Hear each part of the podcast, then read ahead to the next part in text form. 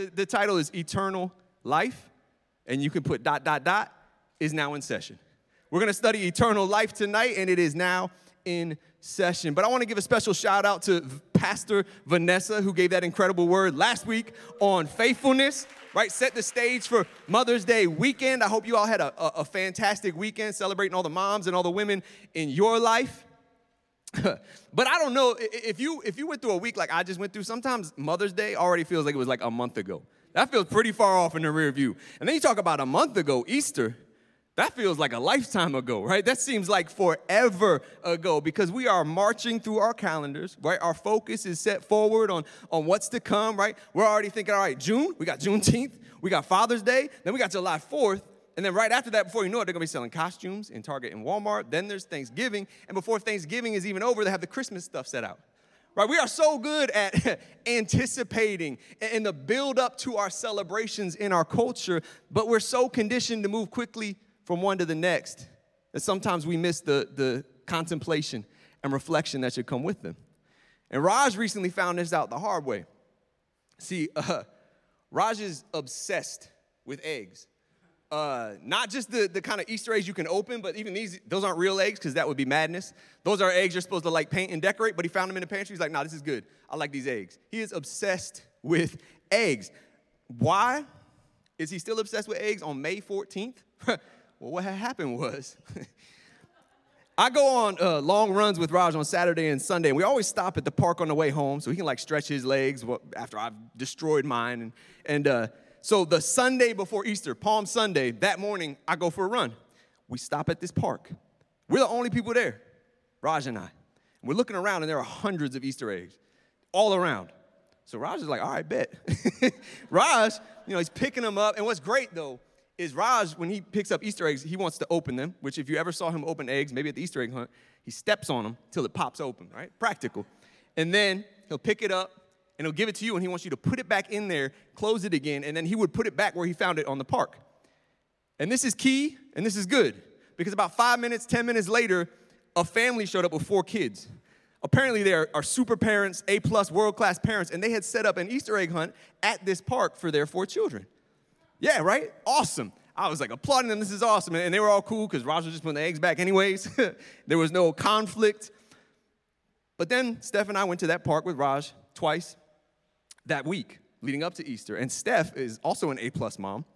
Uh, and so she would pack like a half dozen to maybe a dozen Easter eggs for Raj to find. And again, he's just picking them up and putting them back. So when he puts them back, I just go hide it again. So it was like infinite eggs for Raj. But see what happened was he began to associate eggs with the park. So you know what happened that, that first week after Easter? We stop at that park, and he, he has a DEFCON 5 nuclear meltdown that there are no eggs at this park. Meltdown for uh, 20, 30 minutes, just freaking out that there were no eggs. And even just after time, right? A few more times, there would be times where he'd be like, eggs, eggs, because I stop at the end of the run. I'd be like, no, there's no eggs here. So he'd just sit back in the store and say, home. The, the park had Ecclesiastes level of meaningless. Everything is meaningless because there were no eggs at the park for him to find. See, Raj was getting a taste of our culture and how quickly we can move on from our celebrations. Once Easter weekend is over, the Easter egg hunt is done, Easter service is over. All right, let's move on to the next thing. We'll see you next year. Pack it up. And it's not just our calendars and our holidays. Think about our social media feeds for a second. We will bounce from gossip to tragedy to mindlessness over here, back to outrage and back to gossip within moments of each other. We'll skim our feeds on a micro scale, but we also skim through our calendars on a macro scale, often not really taking the time to pause and consider and reflect. And if you do that, even get to maybe some application and some transformation. And I share all this because as humans, our minds are like this ceaseless flow of awareness and mindfulness. And what we're mindful of will affect us. And I say this because to be constantly mindful of Easter's reality, right? Christ's resurrection, Christ beating death in the grave, and his eternal life offered to us right now, that will save us from many of our daily worries, daily regrets, daily frustrations. But we oh so quickly pivot off of it. But I share that because as I've hopped on to, you know, the next things on my calendar, I want to look at the church calendar. Not City Life's calendar. Going to find that online. I'm talking about the liturgical calendar. You know, we plan for Easter for weeks, and it's over after the service. But on the liturgical calendar, we sit squarely in the middle of Easter tide season. Now, in the original church calendar, that's 40 days. It, it marks the days that Jesus was resurrected before his ascension. But even in Western culture, we've extended it 10 more days to go to Pentecost Sunday and the celebration of Pentecost, a 50 day reflection on Easter. And while we don't formally celebrate Easter tide here, I would say this, this series we're in, the story about the story of the Bible and, and the redemptive and resurrective story that God is writing, that we have a part to play in, it's a beautiful way to reflect on that again and again in its reality for us. And tonight we're to dig in, as I said, to eternal life. Eternal life in Romans chapter 6, verse 23. That reads, For the wages of sin is death, but the gift of God is eternal life in Christ Jesus our Lord. Again, we've been in this series, The Story, for some time. On Easter, Jesus, Jesus preached through Pastor Fred? Pastor Fred preached about the promise Jesus made to prepare a place for us and the promises Jesus makes and how we can trust in those promises. The week after that, he preached on uh, the comparative experience of earth and heaven, and he touched on celestial beings and angels and demons and seraphim and cherubim, and the heavenly realms, and all these pictures we get in scripture of those heavenly realms. And we're gonna continue that tonight, sort of, in a way. Because think about how we traditionally think of heaven. When you start talking about heaven, when you start considering heaven, the picture we often get in our head, it's like pearly gates, streets of gold, health restored, you're, you're reunited with loved ones, you got New Jerusalem, all these different things that we think about, and so on. And Easter and salvation for many has become Jesus punching our ticket into this heaven to come. We celebrate the resurrection because we too one day will be resurrected and ushered into heaven. And praise God for that. But I'm also thirsty for a God and an eternal life that will impact the here and now. Anybody feel me? Like I got brokenness, you know, we talk about health restored. We got broken health that we could use healing in today, right? Well, I got broken relationships that I could use God's help with today. I got brokenness in my life that I would love for God to minister to today.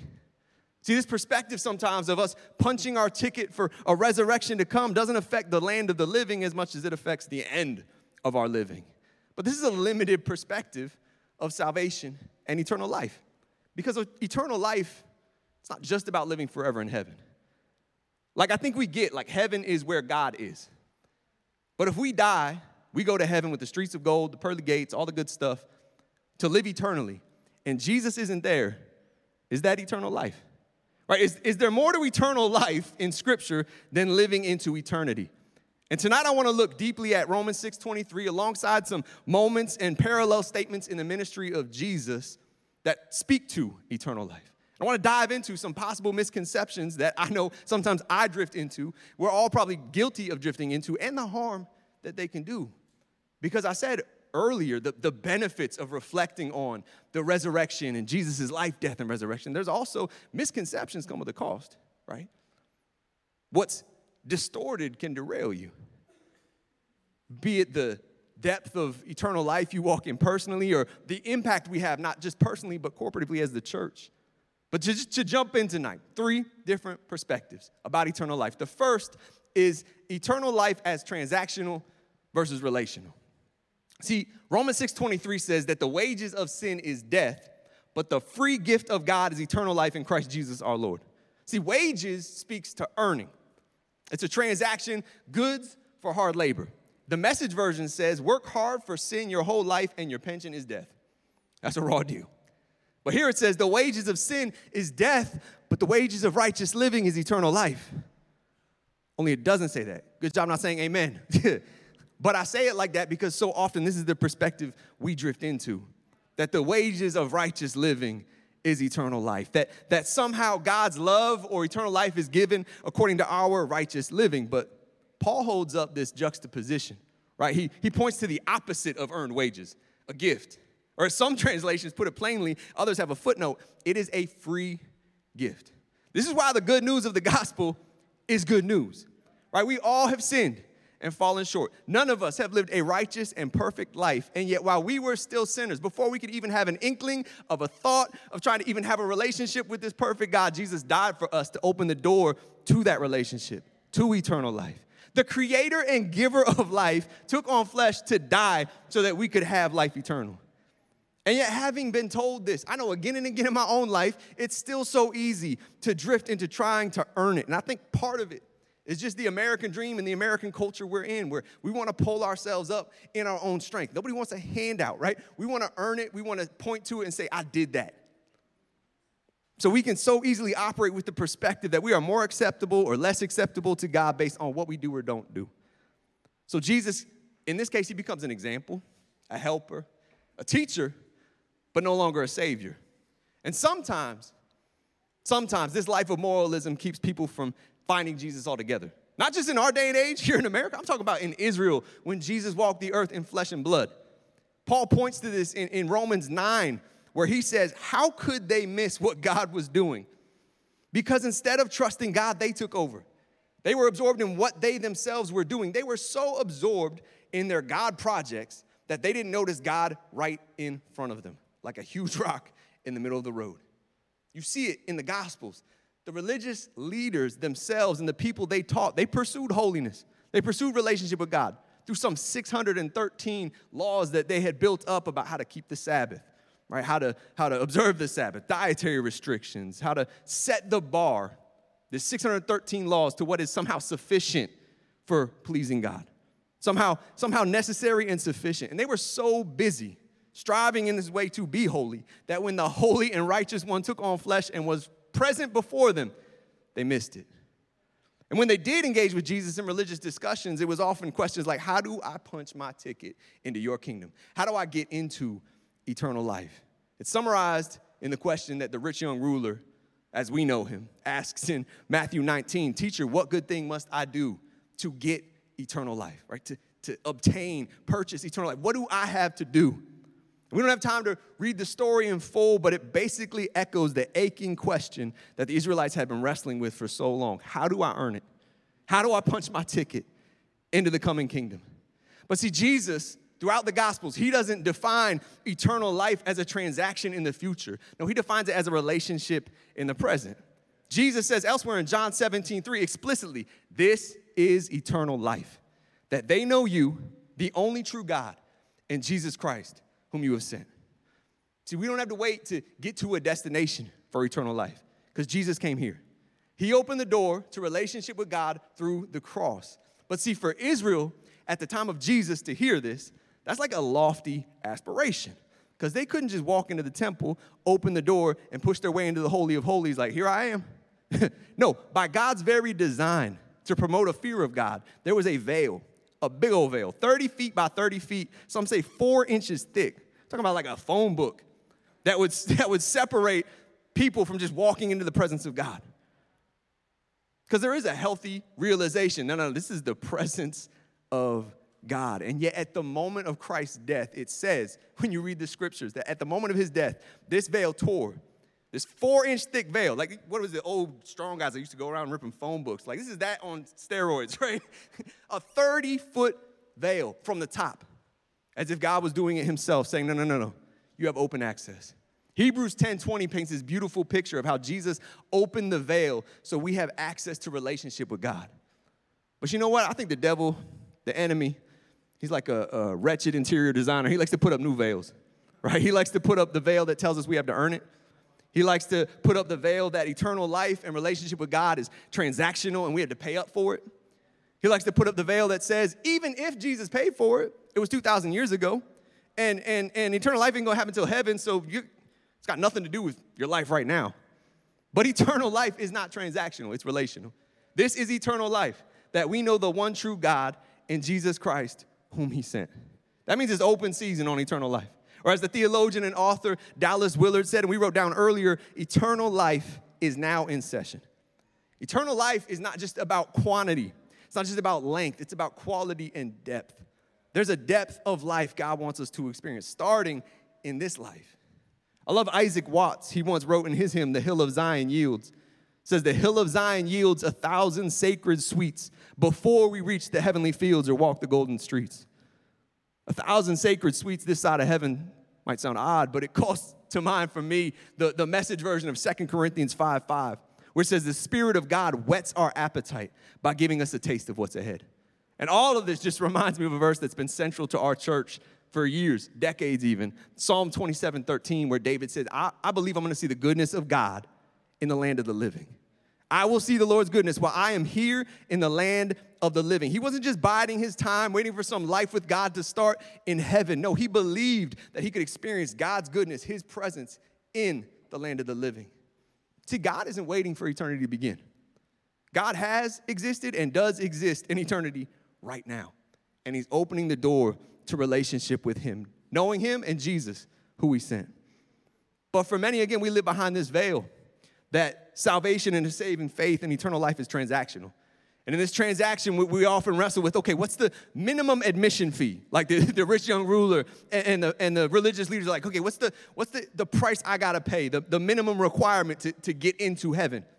And how many of you know a, a minimum, finding the minimum might work when you're like bartering a transaction, but it doesn't work in relationships. Don't try this with your spouse or your girlfriend or your loved one you know, what, what's, the, what's the minimum amount of dating you think we can do and keep the flame alive, right? What's the lowest level of commitment you're comfortable with? Or what's the minimum amount of exclusivity we got when it comes to like interacting with the, the opposite sex? Uh, where's the line I can cross and I'm, I'm still good? And where's the line I can cross and it's too far? See, we grasp this with our relationships with others, right? Steph is laughing because that's ridiculous. And yet, how often do we ask these questions about where the line is with God in our relationship with Him? How often do we toe the line, like how far can I go, rather than pressing in to relationship with Him and the transformation that comes through that relationship? See, that whole idea of where's the line or the boundary points to the second perspective on eternal life, a perspective of eternal life as a centered set versus a bounded set. Now, I'll explain that, but I just use the example of a marriage relationships. And, and marriages survive and thrive when we never stop pursuing the other person, right? if you live with the perspective that you reach the finish line in your romantic relationship when you when you made that vow at the altar, your marriage is doomed. that is not the finish line, that's the starting line, right? And it is never a finish line. I'm gonna learn more about Steph and, and, what makes her happy and what hurts her and how I can better love her till the day we die, right? It doesn't have a finish line. How much more with an infinite God, an eternal God? But we often live with the perspective of e- eternal life and, and a relationship with God that operates from a bounded set. Again, what is that? Bounded sets and centered sets were first introduced in the field of psychology to understand social structure. And so a, a bounded set is described like a fence, the boundary. And a centered set is described like a well. Come on. When we started singing these songs, how many songs did we sing about wells tonight? I was like, Holy Spirit setting up something because I didn't tell Chris I was preaching on this. But yeah, a centered set is described as a well. I think there's a, a, a ranching saying where it's like uh, there's two ways to keep cattle on a ranch. I'm gonna butcher it. Uh, one is to build a fence, the other is to build a well. See, the bounded set is defined by boundaries, and it's largely static because once you're in, you're in. But a, a, a centered set is defined by what's at the center, and it's marked by dynamic movement as one continues to press towards whatever is in the center. See, one is concerned with boundaries, and the other is concerned with what is at the center. The rich young ruler's question was from a bounded state. He's like, what I got to do to, to step in, cross that boundary into the kingdom and eternal life? And Jesus' his concern was central. Who's at the center of your life?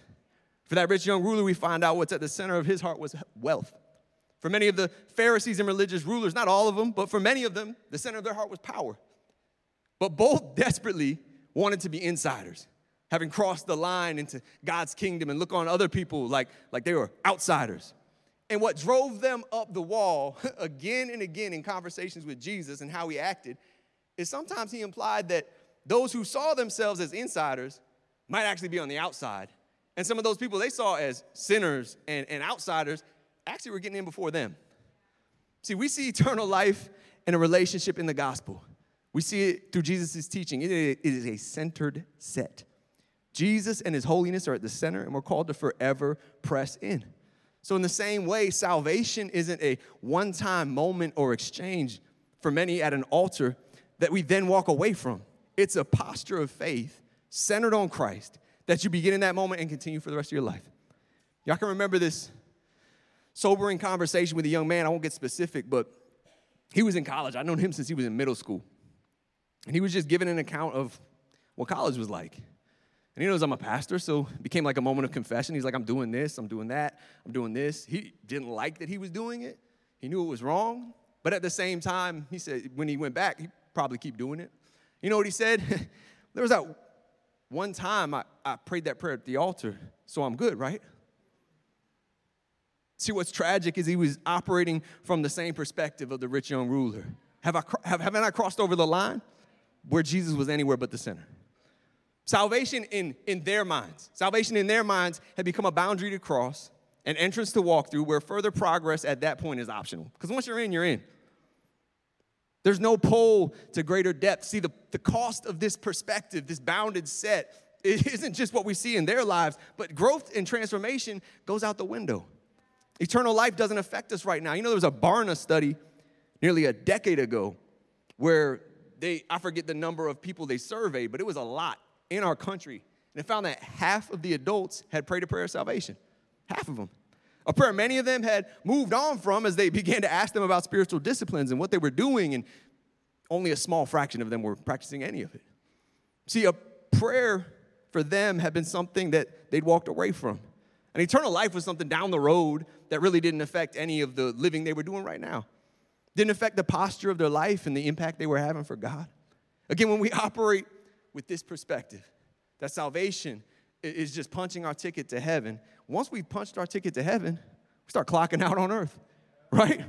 But here's the problem we aren't just called to punch our ticket to heaven. God's concern isn't some distant stepping into heaven. He wants to get heaven into us so we can get heaven into the world.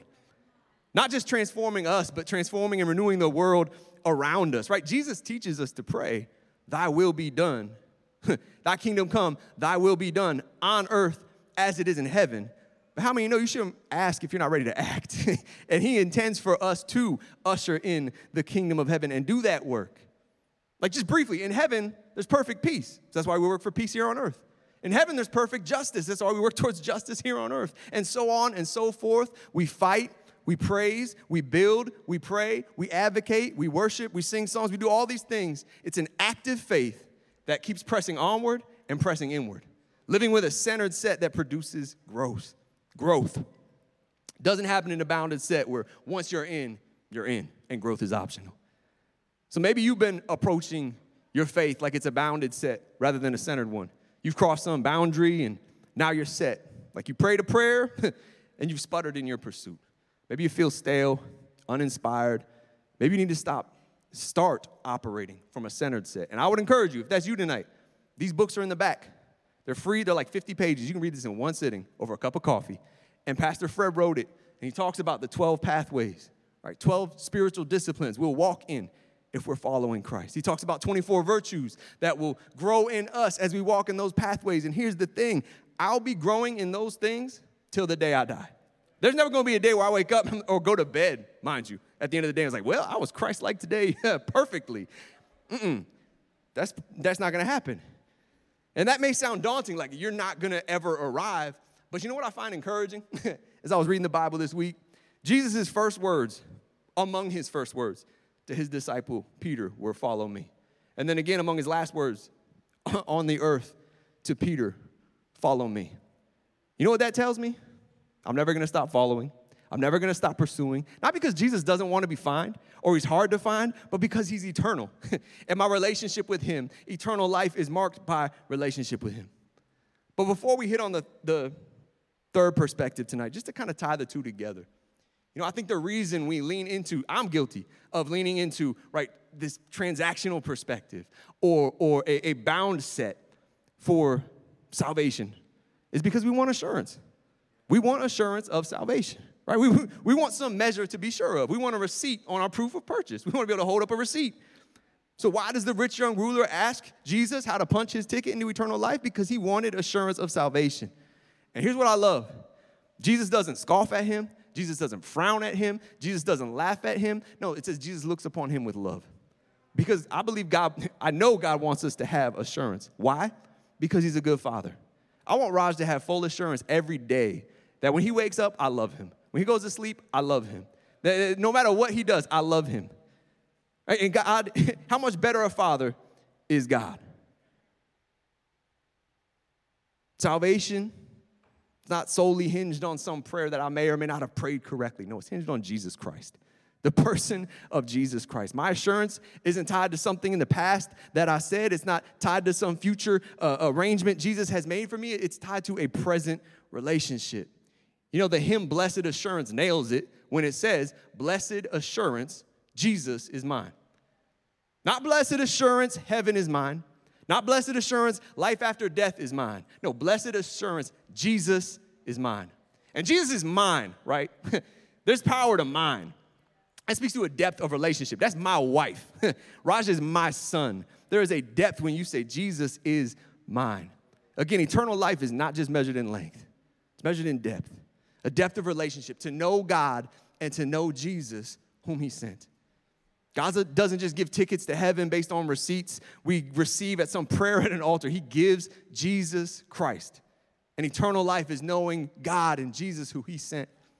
We want a transactional faith. God is relational.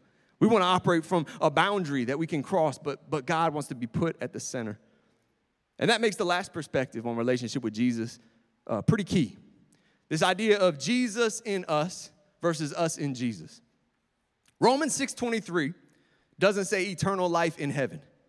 No, it says eternal life in Christ Jesus.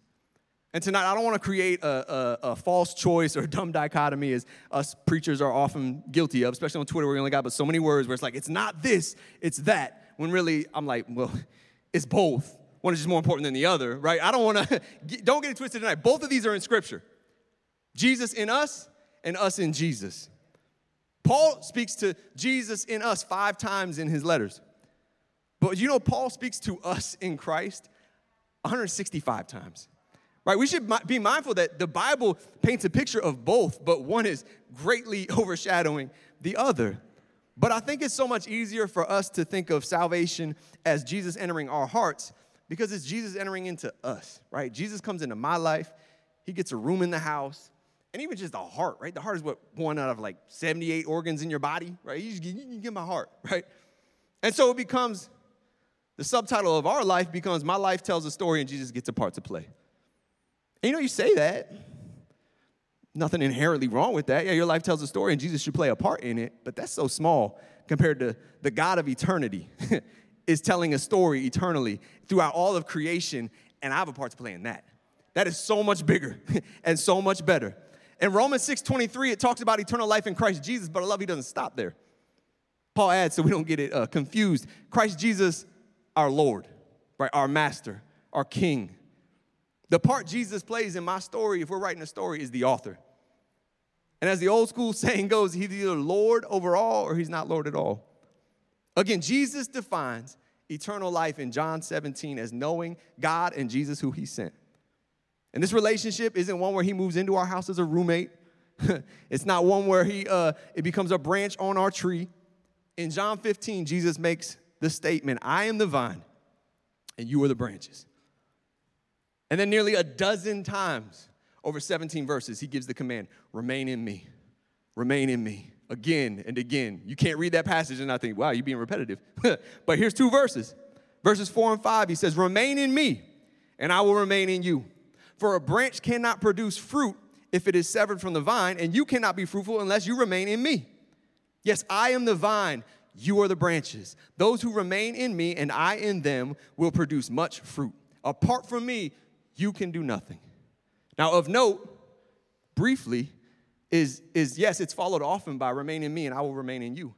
What that tells me is that abiding in Jesus and union with Jesus isn't to lose oneself like in Buddhism, where self is an illusion and you drift into non self. He says, Remain in me and I will remain in you, Anthony. I will remain in you, David. I will remain in you, Celeste. That's still personhood. He remains in us. But also, apart from saying remain in me over and over, he says the same thing twice in these two verses because he doesn't want us to get confused. He says, Apart from me, unplugged from the vine you can do absolutely nothing. Oh, you'll be active, right? Like you'll produce things, you'll do things, you'll have leaves, you'll be green, you'll look healthy. But we were talking about fruit, eternal fruit. See, Jesus' words in, in this text, we see that fruit is essential, right? The fruit of obedience, the fruit of character. But to become overly focused on the fruit and not focused on the root is to fall into the same trap that the Pharisees did. The trap is either self inflation, right? Because I look at all the fruit in my life and I begin to look down on sinners, right? The parable of the, the Pharisee and the tax collector, looking at the tax collector praying, well, at least I'm not like that man. Or uh, uh, maybe under the surface self hatred. Because a sober look at our own lives, we quickly realize we'll never live up to the standard. You remember, I, again, I'm not immune to any of this. I remember falling into this trap years ago, a season of of obsessing over how I was doing as a husband, as we navigated brain surgeries, as a pastor, as we pastored a campus, as a father, as my son was receiving new diagnoses, and I'm thinking, God, how am I doing? Right? What's my grade with each one of these hats I wear? Where's the, where's the fruit? Just striving until I was a hot mess. and I, luckily, I, I was spending time in the Word, and I was seeing a therapist. And I remember talking to my therapist about how I was so fixated on like, how am I doing here? How am I doing there? Like just a hamster on a wheel and thinking, where's the fruit? And the medicine I arrived at, I remember having this conversation with her, was John 15, where Jesus says, My job isn't to bear fruit. Right? This is the reminder in John 15. My job isn't to bear fruit. The command isn't to bear fruit. I can't do that apart from God. The command is to remain in Him. My job is to stay rooted and trust God to bring the fruit. Focus on staying rooted in God because the, the fruit is a byproduct of that. And the cool part if the worship team could come up as we close, the cool part is I, is I left that meeting with that therapist and I drove right to the Catholic church. I used, before COVID, I used to go to the Catholic church all the time, praying their, praying their uh, chapel because it's always open. and uh, I remember I, I, opened the book of common prayer to just find that day. You know, what's the scripture for today? And it was that verse, right? Remain in me and you will bear much fruit. It was like divine confirmation for that season I was in. And you might say, well, that's a pretty picture, pretty lofty, and feels entirely detached from reality. What does that mean for me, right? How do I apply this to my life this week? But when we apply this practically, it can be a game changer. Because so often in life, we have to, we think we have to bear fruit for a God that's out there somewhere. We're trying to bear fruit like as an offering to present to this God that's off there somewhere to like maintain relationship, maintain his his good our good standing with him. But we can't in our own strength. Again, we can't bear fruit in our own strength. Eventually, we'll burn out and tap out. I can't will myself to bear fruit if I'm detached from the vine. It's why we see a life lived in Christ is a game changer because too often I lean into trying to live for Christ. You know, you pause from time to time from the busyness of the day to try to get spiritual, right? from the, the tasks and, the, and the, the things to do. And I know I'm not alone in this. I might be describing it poorly, but I mean, if we're honest, day to day. Sometimes our, our responsibilities feel like the very obstacles keeping us from a spiritual life. Like I'd be out, right, ministering to the homeless. I'd be in hospitals praying for people. I'd be one of those folks memorizing chapters of scripture and, and, and doing all these amazing things if I didn't have kids to take care of, a, a nine to five, and you know soccer games to get to, and groceries to purchase. But these are the very places that Jesus wants to meet us in. You might think I'd do more things for Christ if it weren't for all these things over here, but when you do things in Christ, well, when you parent, you're doing it in Christ. When you work that nine to five, you're doing it in Christ. When you face turmoil and suffering and strife, you do it in Christ. Even your wins, when you celebrate, you do it in Christ. If you want to dive deeper into that, just side note, a great book, A Liturgy of the Ordinary, I think is what it's called by Tish Warren. Just diving into like the mundane, God wants to meet us in it. But to close, eternal life defined, marked by relationship with Jesus, isn't about entering the gates of heaven someday or something we experience after we die. It's about allowing Jesus' eternal life to saturate our lives bit by bit, day by day, task by task, remaining in Christ, abiding in the vine. Not moving impulsively into the next thing on our day plan or calendar, but knowing Jesus meets us there in it. You see, again, as humans, as we opened, Our minds are like this ceaseless flow of awareness. May there be moments this week where we're awakened like Jacob was, as I said earlier, to where you might feel like you're in the middle of nowhere. You might feel like you're in the midst of the mundane, but you would say, Man, God is here, and I didn't even realize it. May we live mindful of the fact of Easter isn't just that Jesus defeated death, but it opened the door to relationship with Him right here in our todays. And may we realize that, that living in Christ, those over 150 times that Paul says that, should mean for us that God is telling a story and we have a part to play. Not just in heaven, because we don't have to wait for some destination, but Jesus came here. I referenced it earlier, but I want to read it. Hebrews 10, verses 19 through 23, as we step into worship. It says, A call to persevere. And the author writes, And so, dear brothers and sisters, we can boldly enter heaven's most holy place because of the blood of Jesus. By his death, Jesus opened a new and life giving way through the curtain into the most holy place. And since we have a great high priest who rules over God's house, let us go right into the presence of God with sincere hearts, fully trusting Him. For our guilty consciences have been sprinkled with Christ's blood to make us clean, and our bodies have been washed with pure water. Let us hold tightly without wavering to the hope we affirm, for God can be trusted to keep His promise. Let us think of ways to motivate one another to acts of love and good works. Jesus, we thank you for the, the reality of your resurrection.